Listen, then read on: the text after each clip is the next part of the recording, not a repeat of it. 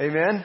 It's all about Him. And I want to put the spotlight on Him today. I want to magnify Him with you guys as we talk about uh, living worthy of the gospel. Um, we're going to look at Philippians chapter 1. And there are parts of the Bible that many of us tend to gravitate towards and spend more time in than others. And this is one of those passages for me. One of the passages that God has just used to encourage, inspire, and, and change me and work inside me through. And so we're going to look at that. We're going to look at what it means to live worthy of the gospel of Jesus Christ. So let me give a little backdrop here first, because in Acts chapter 16, we have the story of the apostle Paul traveling, preaching the good news of Jesus Christ. And he goes to this place called Philippi, and he finds a woman there named Lydia who was a God-fearer, a worshiper of God. Uh, and, and he went to share the gospel with her. And the Bible says that the Lord opened her heart to heed, to hear the things from Paul. And Paul shared the good news with her and she responded. Uh, then we have, you know, Paul's encounter with this slave girl who had a demon and, and Paul cast out the demon in the name of Jesus and all of a sudden the slave girl's no longer a profit to her owners, her slave owners. So they get upset about that. Paul's ministry, by the way, affected the economy in Philippi. At least at that level. Alright? And so they get upset about it and they have Paul beaten and thrown in jail. How's that sound for fun ministry, huh? How would you like to be a missionary that, that that's what happens for you? Okay, we'll talk a little bit about that later.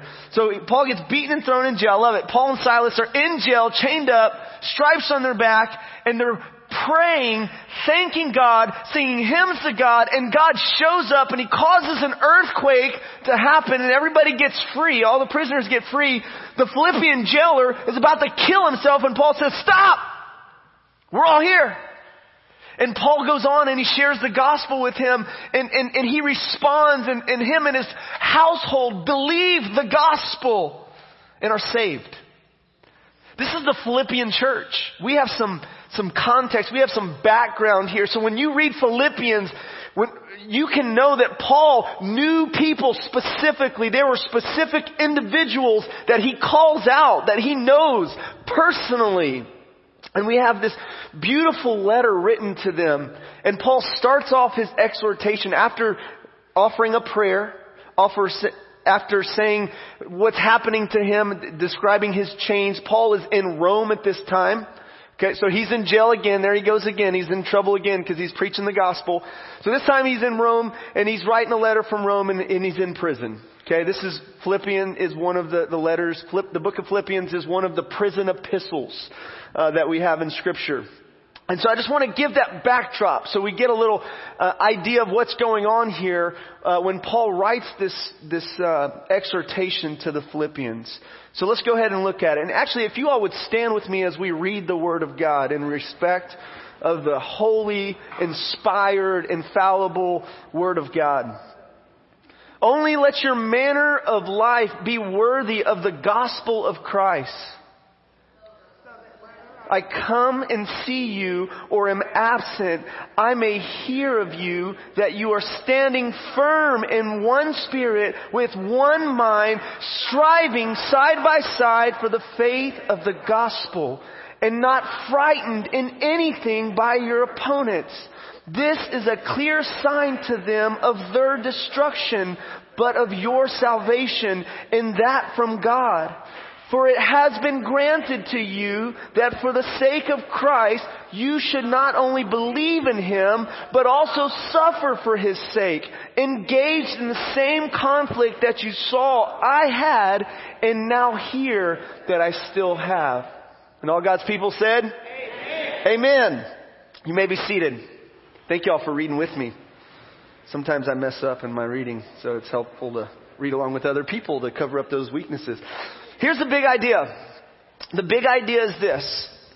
That a life lived in a manner worthy of the gospel is marked by consistency, cooperation with other Christians, and courage in the face of adversity.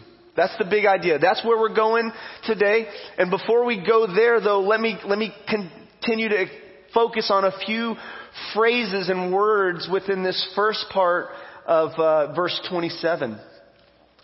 First of all, the idea of the gospel of Jesus Christ. Let your manner of life be worthy of the gospel of Jesus Christ. I don't want to assume that today everybody here knows what that is. I mean, if, if, if I asked for a show of hand, what is the gospel? If I were to ask you to sum up the gospel for me in, in, in a couple sentences, can you do that? Do you know what that is? Uh, it's not a genre, merely a genre of music. Um, it's, it's the good news of Jesus Christ. The, the, the, good news that Jesus Christ, the Messiah, the Son of God, was sent from heaven to earth and He lived a perfect, sinless life, healing those who were oppressed of, a, of the devil, setting captives free, doing good, and displaying God to humanity. And Jesus went to the cross as appointed, as it was appointed by the Father, and He died on the cross. He suffered, and He died on the cross, and He was buried, and He was raised from the dead on the third day, and He is alive now forevermore, and He offers eternal life to anyone who will believe in Him and will receive Him. They will live forever with Him. They will be resurrected with Him. They will have new life, no more disease, no more decay, no more dandruff. We're going to get new bodies. It's going to be awesome. He's going to make all things new. Y'all looking forward to that? Jesus is coming soon. That's part of the good news. He came and He's coming back. He's going to make things right. He's going to make things new. Do you know this gospel? Do you know what it means? To believe in this gospel. Because it starts here. If we're going to live in a manner worthy of the gospel, we need to know what it is. If we're going to behave in a way that adorns the gospel and puts the spotlight on the worth of Jesus and the good news, we need to first receive that and be impacted by that and know what that is. So I want to go there first.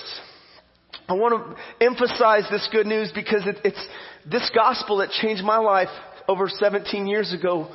And I came as a broken, guilty, sinful young man in need of a Savior. And by the grace of God, He raised me from the dead. I was spiritually dead and He made me alive. He made me a new creation. The old is past. Behold, all things are new. All of a sudden I got hope and purpose and life and joy and peace and love replacing hatred, joy replacing sorrow. Peace replacing torment. I've been transferred out of the kingdom of darkness into the kingdom of God. That's the gospel impact on my life. Have you experienced something like that? Are you believers? I know we have believers in here. I know many of you love Jesus and I've seen evidence that you've been transformed and you've been brought into the kingdom of God. But I'm sure there are some people here today who may not have experienced that yet. And so I just want to encourage you to believe the gospel, to know Jesus Christ and put your faith and hope in Jesus Christ and Him alone for your salvation, to repent and believe that message because everything else that I'm going to say about behaving like a good godly Christian isn't going to make much sense to you and isn't going to have a, a foundation if you don't know Jesus yet. You gotta know Him first. We don't work to try to be right with Him or, and earn His favor. It, it's, it's what He's done for us. The good news is that, that He came to save us undeserving sinners. We didn't, we didn't earn it. We didn't live worthy of the gospel. And yet He met us and He gave His life for us while we were yet sinners. Okay, so I just want to, I want to establish that foundation. I pray that that be established and foundational for every person in this room. That you don't think Christianity is about just doing a bunch of stuff. Yes, God calls us to work hard with Him and for Him and Him working in and through us. But it's all built on what Christ has done. 1 Corinthians 15:58 the apostle Paul, after uh, defending the gospel, he has this mighty therefore, and he says, Therefore, my beloved brethren, be steadfast, immovable, always abounding in the work of the Lord, knowing that your labor is not in vain in the Lord. And so that, that therefore is based on what Christ has already done. And so we build upon that foundation of Jesus being that. Amen? So the gospel, live in a, in a manner worthy of the gospel. I want us to feel the weight of this exhortation here because it is, it's a heavy, it's a heavy exhortation. It's not like, it's not a, something to be taken lightly by the Philippian church or by us today. It's like the weight that you feel when you hear Jesus say, here's what matters most to God the Father. Love the Lord your God with all your heart, your soul, your mind, and your strength. I don't know anybody that's doing that flawlessly. That's a weighty command. And this, this, this exhortation here to live in a manner worthy of the gospel, in a way that we really show forth with our lives that Jesus is worth it, that the gospel is worth it. This is weighty. This is costly. And this is real Christianity. Amen? Amen? So live in a manner worthy of the gospel. As a worship leader, worthy is a, is a word that I've used a lot in many songs that I love, like, worthy is the Lamb seated on the throne, or worthy, worthy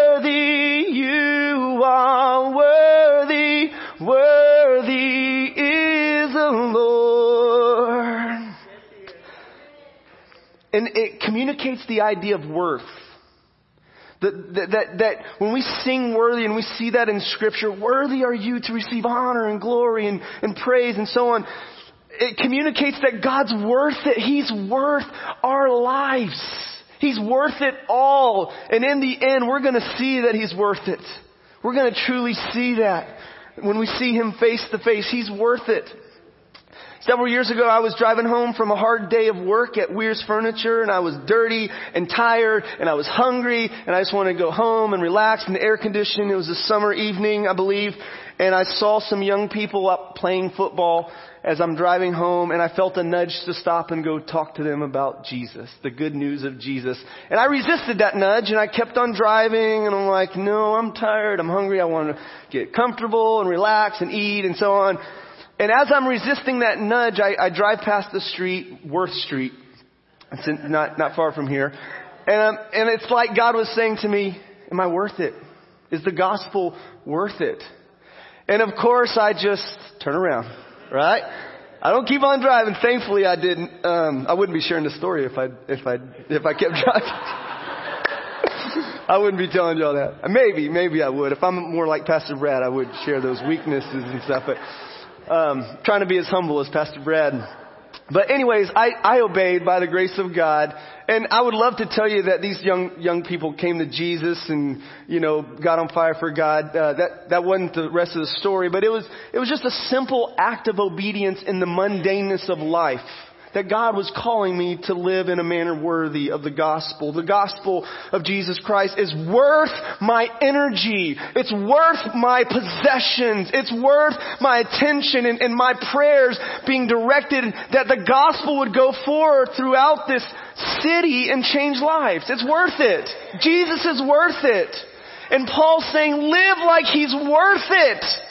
And Paul's not just, this isn't just mere words for Paul. This isn't just empty talk for Paul because this is coming from a life that was displaying that Jesus is worth it. Let's just look back to Philippians chapter 1 starting in 18. I got it on the screen here. Let's just look back at this and see here because Paul shows with his life that Jesus, the gospel of Jesus Christ is worth living for. He says, yes, I will rejoice, for I know that through your prayers and through the help of the Spirit of Jesus Christ, this will turn out for my deliverance, as it is my eager expectation and hope that I will not at all be ashamed, not be ashamed at all, but that with full courage, now as always, Christ will be honored in my body, whether by life or by death. For me to live is Christ and to die is gain. We sang that this morning. For me to live is Christ. For me to live is Christ. God, I breathe your name above everything. Let it be, let it be Jesus. This is where that song came from. That's, that song is based off of this text right here. For me to live is Christ, but to die is gain. Here's an ex- example of a life that was being lived out in a manner worthy of the gospel. Whether by life or death. He says in another place, Acts 20 verse 24, he says, I don't count my own life as dear to myself. But he was seeking to testify to the gospel of grace, to run the race, to finish testifying of the gospel of the grace of Jesus Christ. He says, yet what, yet which, uh, for if I live in the flesh, that means fruitful labor for me. Yet which I shall choose, I cannot tell. I'm hard pressed between the two. My, de- my desire is to depart and be with Christ, for that is far better. You think it's far better to depart and be with Jesus? Death? Be with Jesus? And, but to remain in the flesh is more necessary on your account. But to remain in the flesh is more necessary on your account. Convinced of this, that I know I will remain and continue with you all for your progress and joy in the faith, so that in me you may have ample cause to glory in Christ Jesus because of my coming to you again. Paul was motivated by the glory of Jesus Christ, and he was motivated by the good of others, doing good to people and bringing glory to Jesus Christ, whether by life or by death. That's what he was living for. That's what it looks like to live a life manner worthy of the gospel. So we have his example here. Paul, later on in chapter 2, he points us to Jesus' example. Okay? I think he was living in a way that he could say, imitate me as I imitate Christ. But Jesus is the ultimate example as we see where, you know, he says, let this mind be in you, which was also in Christ Jesus. Jesus, being in, in, the form of God, he didn't cling to his rights as God. He emptied himself and he humbled himself and he became obedient to the point of death and death on a cross. And so Jesus is our ultimate example. Paul's calling us to live worthy and a life, a life worthy of the gospel of Jesus Christ. Um, notice this here in um, this phrase, only let your manner of life, is actually one Greek word. Um, and I'm not going to try to pronounce it to display my unscholarliness. Um, but you hear the word politics, poly, city, and state. And the, the NLT, the New Living Translation, I think does a good job here because it kind of brings out that concept of, of what's, what's there. Above all, you must live as citizens of heaven, conducting yourselves in a manner worthy of the good news about Christ. Paul later on picks up that theme in, in chapter 3 and he says, But our citizenship is in heaven, and from it we wait a Savior, the Lord Jesus Christ. And so, in other words, Paul was reminding the Philippian church that they were citizens of heaven. Now, Philippi, the, the, the, the inhabitants of Philippi were already Roman citizens, okay? They had a Roman citizenship. But he was reminding them that they had another citizenship that was more important than that of being of Rome. How many, how many American citizens do we have here today? You got a citizenship in America, okay? How many heavenly citizens do we have here today? Alright, you know that you got your citizenship with Jesus. You've trusted in Jesus and you got your citizenship. You belong to Jesus in heaven and you will be there forever. That's good news. And Paul was affirming, encouraging the church that, that they have that, that they are to behave in a way that they belong to another kingdom. That they're citizens of another kingdom, a heavenly kingdom that will never fail, never, that will stand forever. Live like that. He was reminding them that their allegiance is to be to Christ more than it was to Caesar. That, and they were to live like that. Not to try to earn their citizenship, behave like a citizen so that they could earn their way to citizenship Christ has already purchased it and provided it, and they received it by faith. Their citizenship. So let's go on here. Verse 27, second part of 27. Um, here's, here's just a couple marks of what it looks like to live worthy of the gospel. The first one is consistency. Consistency is a mark of living worthy of the gospel of Christ. Notice how it says, standing firm in one spirit with one mind. Behave in a manner worthy of the gospel, standing firm. Be grounded and firm on the truth of Jesus Christ and standing firm together. And I love, I love that, we as Christians, we don't stand in our own strength, on our own understanding, with our own resources. We stand in the grace of God. We stand upon the foundation of Jesus Christ, our rock, our Redeemer, our Savior.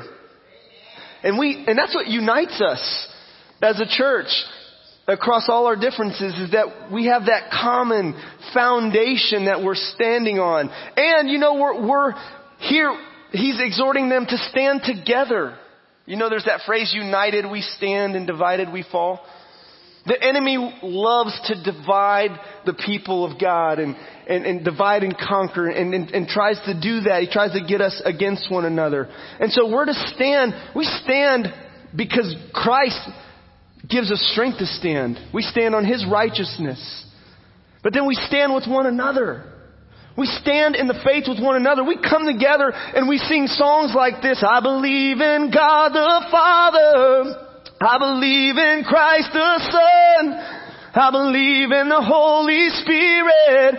Our God is three and one. So we come together and we sing those songs together and our faith is affirmed and strengthened and we hear the voices of others who love Jesus and believe in Jesus and our hearts are stirred and we stand firm together on the gospel truth. That shows that the gospel of Jesus Christ is worth it when we're not tossed to and fro by every wind of doctrine and, and, and worldly lures, that we're standing firm together, that we're not thrown off balance, that we're not knocked down because of adversity and people coming against the name of Jesus and the gospel of Jesus Christ. And church, believe me, it's not going to get any easier. Just look around. Things are getting more difficult for Christians all over the world. Christians are uh, losing their lives. And I just lost my control of my PowerPoint here. Suffering for Jesus. Okay. Um, our consistency as Christians is based on the fact that God's consistent. We sang this this morning. Yes, we are standing on the promises of Jesus. And it starts off, the, the, the verse start off singing, faithful is our God, faithful is our God, faithful is our God. We're, we can be consistent and steady and stable and steadfast and immovable because that's how our God is and we reflect that we're His children when we live like that. He's our foundation for standing strong. Paul in, in, in 1 Corinthians 15, 58, he says, Therefore, my beloved brothers, brothers, be steadfast and movable, always abounding in the work of the Lord. And here's the key. Here's the key to doing that. Knowing that your labor is not in vain in the Lord. When you know that your labor is not in vain in the Lord, that there's going to be rewards. God's a rewarder of those who diligently seek Him. Uh, there's going to be a resurrection, a hereafter. We're going to be able to enjoy those rewards for all eternity. We're going to be able to enjoy Jesus for all eternity. So consistency, being steadfast and stable and firm in the faith, that, that just puts the spotlight on Jesus. And inconsistencies in the lives of Christians are often the greatest hindrances for, for non-believers coming to the faith, faith. At least they say so. I don't know that that's completely true, but I've heard that so often that the church is full of hypocrites and that's why I won't go to church and, and this and that. I think there's more to it than just that, but I think that our conduct as Christians can hinder or help people come to the faith. The way that we live, the way that we conduct ourselves can, can adorn the gospel and help make it seem beautiful as it is to those who don't know Jesus. That's what our conduct should do. the Apostle Paul had that example. So the next thing is cooperation. If we can, if I can get help going to the next slide there. Cooperation. So partnership in the gospel, um, working together, unity. The unity of the church is a mark of a life that's living worthy of the gospel. When we're cooperating with other Christians, got a picture of brother Adam Wosfield there and David Reckerdre. We were out at the DART station several years ago. You know, sometimes on evangelism, there's just these beautiful snapshots of the church being the church. And I'm just like, I just want to get those. You know, like, this is beautiful.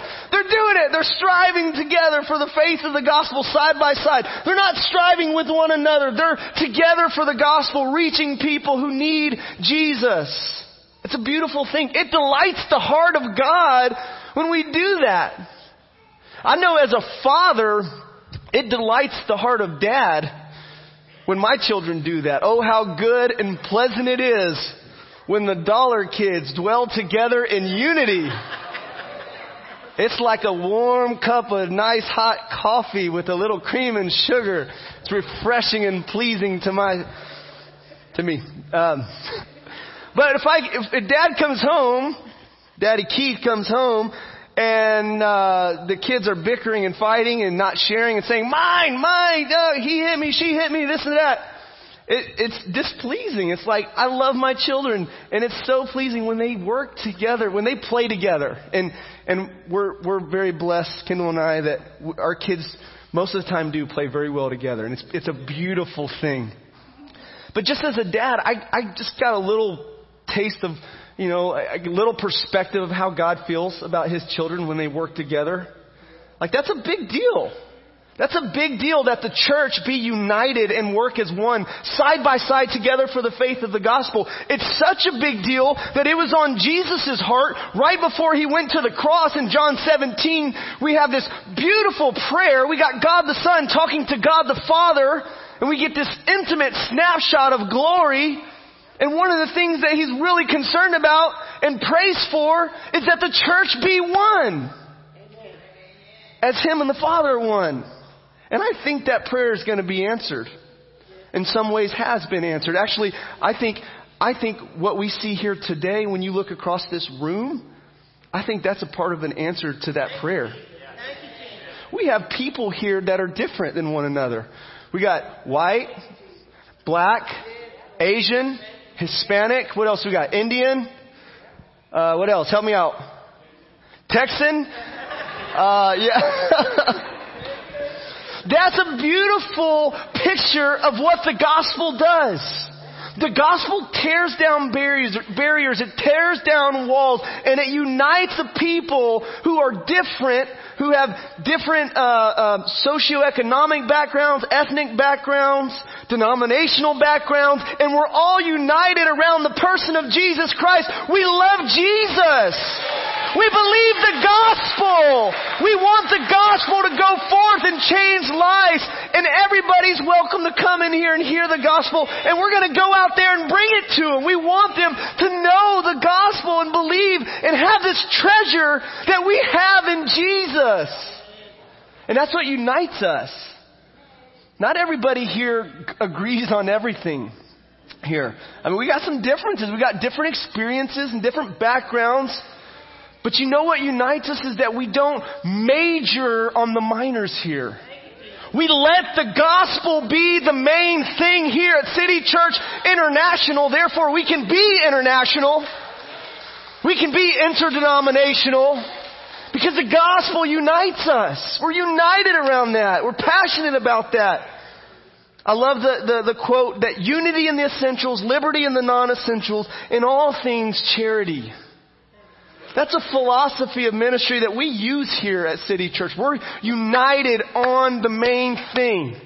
And there's some liberty with the secondary issues to have different views. But in all things, we're committed to loving one another no matter how different we are.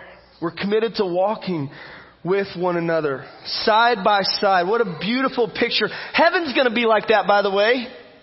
Revelation 5 gives us a little snapshot of heaven and every tribe and every tongue is around a throne singing, Worthy are you, Lord. You've redeemed us out of every tribe and every tongue. Worthy are you, God. We reflect the kingdom of heaven when we unite across our diversity and we love one another. It's a snapshot of heaven. Amen? So let's work together. Let's work hard together like an athlete works out, striving together for the faith of the gospel, not striving with one another.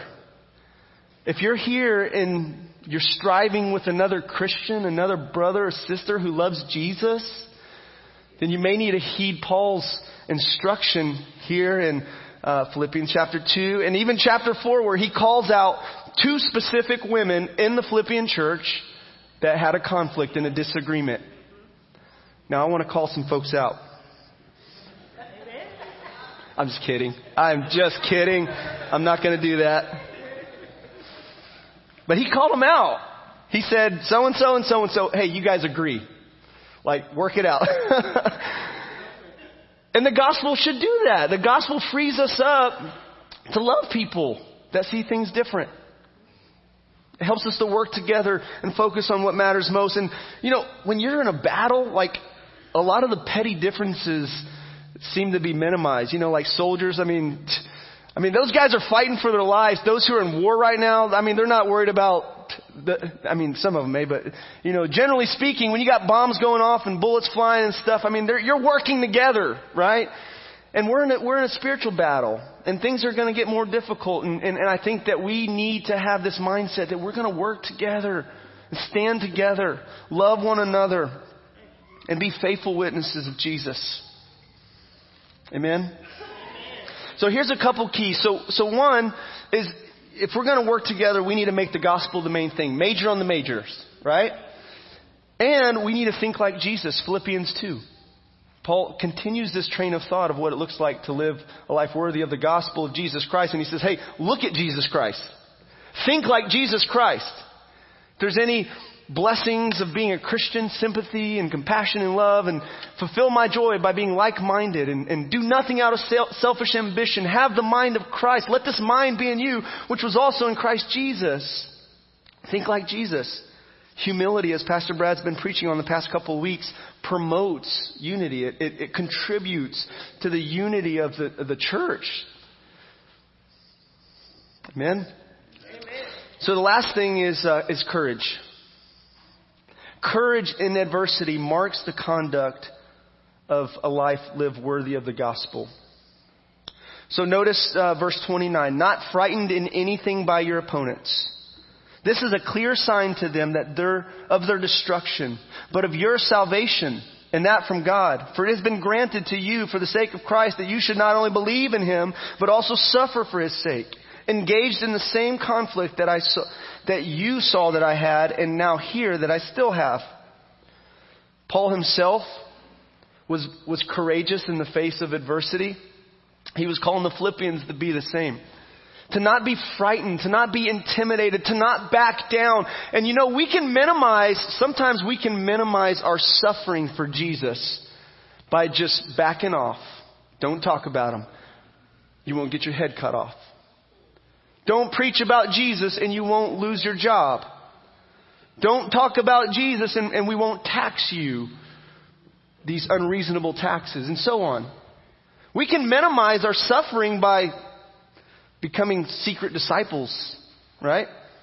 And, and retreating. But Paul here describes suffering for Jesus as a gift. It's a gift that not too many Christians want, right? I'll take that. I'll take some suffering for Jesus. I mean, we don't, not many people are, that's not in your prayers. I'm sure you did not pray this morning. God, let me suffer for you today. Let me get my back beaten for you today. But it's a perspective I think that we need to take on that, like the apostles when they were, they were beaten in, in the beginning of Acts, Acts 5, they were beaten because of preaching the gospel. They went away rejoicing that they were counted worthy to suffer for the gospel's sake, for, for Christ's sake. Paul describes suffering for Jesus as a gift. It's granted to you. Not only to believe, but to suffer for his name's sake. I think this will help us be courageous in the face of adversity.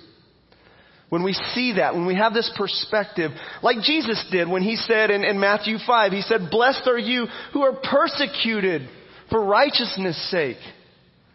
For my sake, for righteousness' sake.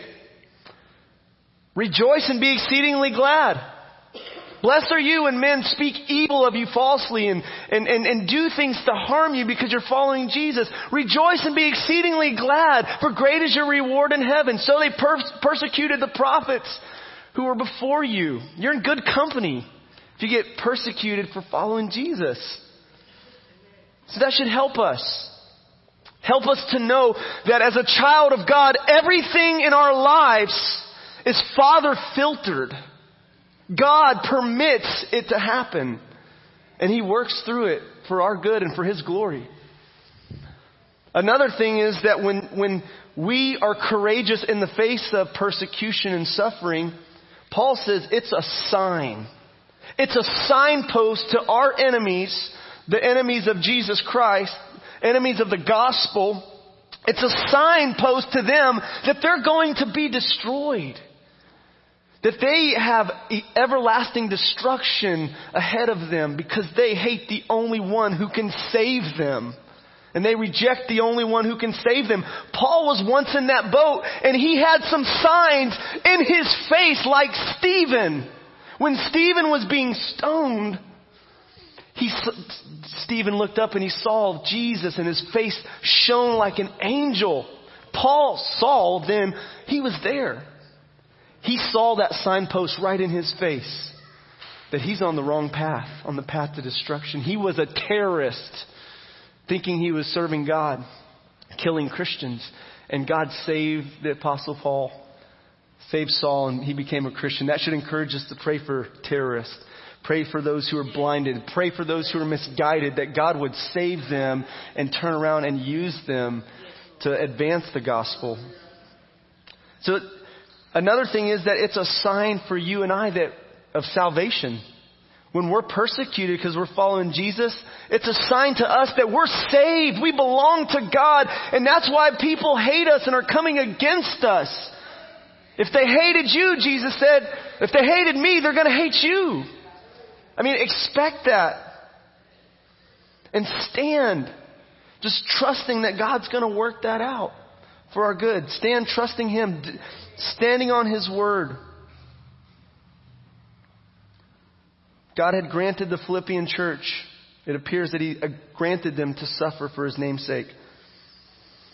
I remember um, several years ago, I was uh, down at Deep Ellum talking to some folks about Jesus, and there was a a big, very intimidating guy who heard us, and he got very mad and started cussing and and I think this guy had some demons, like there was some crazy stuff going on there, and I had a couple buddies with me, and as this guy was coming towards me, my buddies, they disappeared. I don't know where they went.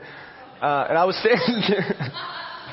I was standing there, and and I just stood there, and I gently responded to him, and, and I wasn't intimidated by him.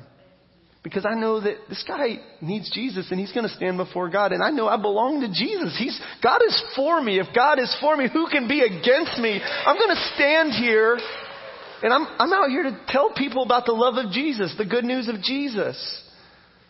Church, when we do that, when we walk in a way that's courageous, because we know who we are, we know whose we are, we know where we're going, and we know the people who oppose us need Jesus, it, it it's, it brings glory to Jesus. It, it's a, living in a manner worthy of the gospel. And so we're going to respond here. Josh, if you would come up. We're going to respond in a song and worship, worship team. Um, and so there's two, two things here, two, two groups of people that, that I think I'm talking to here today. One is we got a lot of people who love Jesus here at City Church. And I know many of you personally, and I know you love Jesus. And you have fruit, that you are walking with Jesus. Um, but to you, I, I, I want to encourage you to examine are you living worthy of the gospel? And if you're not, you just simply need to be reminded of who you are and what Christ has done for you And let that influence and motivate the way that you live and the way that you speak. By the way, by the way, this is important. You not only need to live a life that adorns the gospel and that lives worthy of, if you're going to strive for the faith of the gospel, you need to also speak that message. I've never seen anybody get saved because somebody was just a good, good guy, a good Christian. He buys their groceries and all of a sudden, the, the person who's a non-Christian knows that Jesus is Lord and that He died for his sins and rose again and he's all of a sudden, boom, he's saved. And he didn't hear the gospel. our, our works and help adorn the gospel and help make it beautiful, but we need the words. We need to speak the words. Faith comes by hearing and hearing the word of God. People need to hear that message. And believe me, your lifestyle isn't better than Jesus's. What you do isn't better than what Jesus did when he went to the cross for you and never sinned. So don't think that your works and good deeds and godly living is enough to save somebody. They need Jesus. And perhaps there's somebody here who is not a citizen of heaven yet. And You haven't repented of your sins and placed your faith in Jesus and accepted Him as your Lord and Savior. We want to pray for you. We want to talk to you. If you're interested, we want to tell you about Jesus and tell you how you can walk with Him and start that journey. If you haven't started that journey, if you haven't gotten, gotten your citizenship to heaven yet, we want to help you get your citizenship. Make sure you know who you are and where you're going. And so we'd like to pray with you. If you church, if you'd stand with me, we're going to sing. We're going to respond if you want prayer. If you're a Christian and you're convicted that your life hasn't been pointing to Jesus, your, your conduct, your, your words, then let's, let's turn to Him. And if you're here and you're not a Christian, now's a great time Great time to become one. May the Lord bless you. May the Lord keep you. May the Lord make his face shine on you, and may he be gracious to you. May he lift up the light of his countenance upon you and give you his peace.